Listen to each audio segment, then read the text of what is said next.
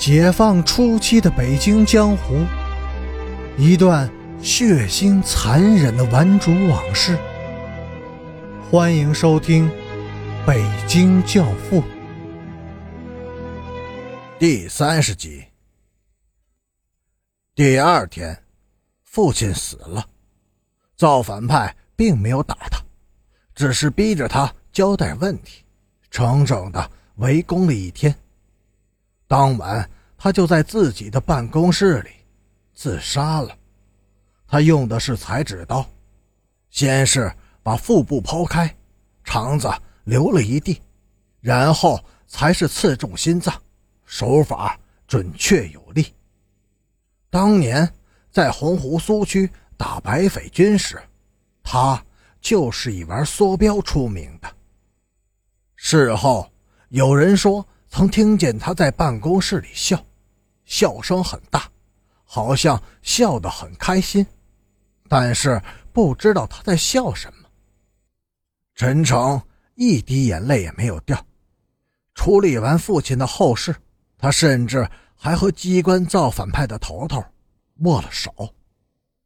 那是一个女人，是一个满脑子都是政治、张嘴就是政策的女人。陈诚贴出了退出红卫兵组织的声明，揣着一把匕首走出了学校。校门外，周凤天和保安顺子在等他。陈诚，你不能蛮干，君子报仇，十年不晚。周凤天用身体拦住了陈诚，压低声音说：“我自己的事儿，我知道怎么办。”不用你管。陈诚没看周凤天一眼，脸绷得紧紧的。看你是条汉子，我想管。周凤天又往前逼了一步。告诉我，陈诚，怎么帮你的忙？不用。陈诚侧开身子，绕过周凤天，头也不回的走了。晚上九点。造反派的女头和一个女伴走出了机关大门，他们推着自行车，边走边谈着。下了便道，正要骑上车子时，暗影中闪出一个人，拦住了他们。这个人眼睛里冒着火，手里紧握着一把明晃晃的刀子，说：“我父亲为什么会死？是谁逼的他？谁害的他？”女人惊恐的向后退着，声音颤抖的说：“小小程，你你冷静一点，他是自杀的。打白匪的时候，他怎么不自杀？过雪山草地，几天吃不上一颗粮食的时候，他为什么不自杀？现在他都自杀了，到底是为什么？是谁陷害他，逼着他自杀的？说！”小张，你你冷静一点，你你父亲是是畏罪。女人的话还没有说完，从她的身后又闪出了几条黑影，一把锋利的蒙古刀一下子就刺进了她的腹部，她哎呦了一声，摔倒在马路上，手上扶着的自行车也摔倒了，重重的砸在了她的身上，女伴吓得惊叫起来。一把又粗又长的刮刀顶住了他的脸。你要是再敢叫，我戳烂你的舌头！二十几年以后，陈诚仔细的研究了父亲的日记，这才隐隐约约的猜到，那个女人就是父亲乱搞过的唯一的女人。他挺为父亲遗憾的，竟搞了这么一个。不是女人的女人。王兴敏不同意和周凤天他们一起去外地，尽管顺子一再花言巧语的劝说，他还是坚决的拒绝了。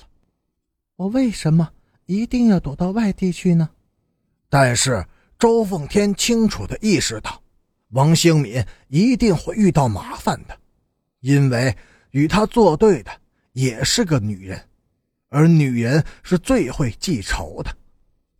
他决定去找陈北江，而陈诚也认识陈北江，同时他也愿意从中间调停一下。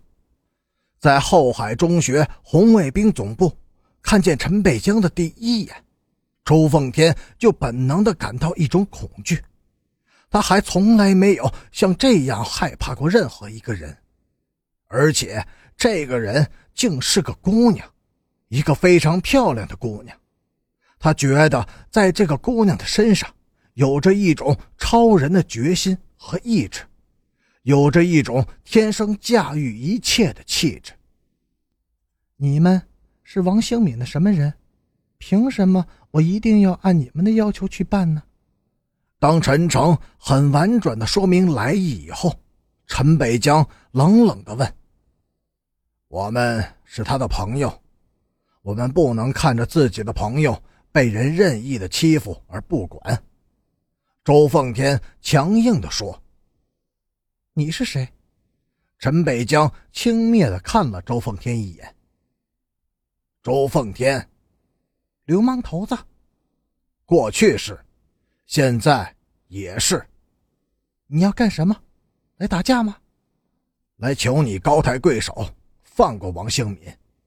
是他让你们来向我提出请求的吗？他并不想求你，是我，我求你帮个忙，因为。我起过誓，一定要保护好王兴敏。我要是不同意呢？那我绝对不会放过你的。哼，挺有意思的。请问你打算怎样报复？选择一种你最害怕的方式报复。你怎么知道我最害怕的是什么呢？因为你已经在王兴敏的身上用过了。脱光衣服给男人看。不仅如此，还有什么吗？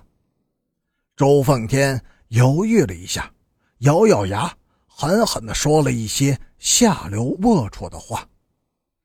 陈北江的脸上泛起了一层红晕，他默想了一下，然后用极为平常的语气缓缓地说：“你记住，我今天已经认识你了，以后。”我还要抓住你，然后再把你打死。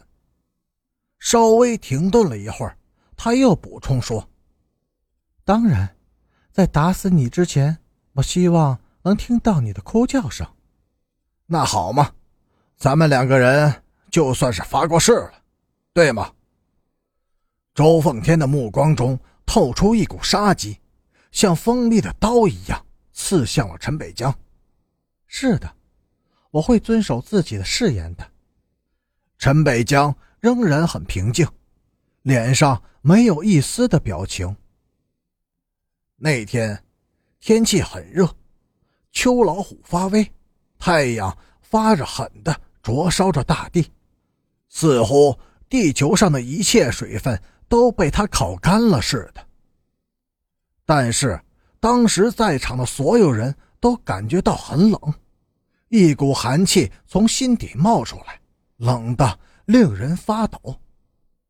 陈诚抬头看着天上，一片看不真切的黑雾正掠过太阳。他认了出来，这片黑雾就是他们未来的命运。感谢您的收听，下集更精彩。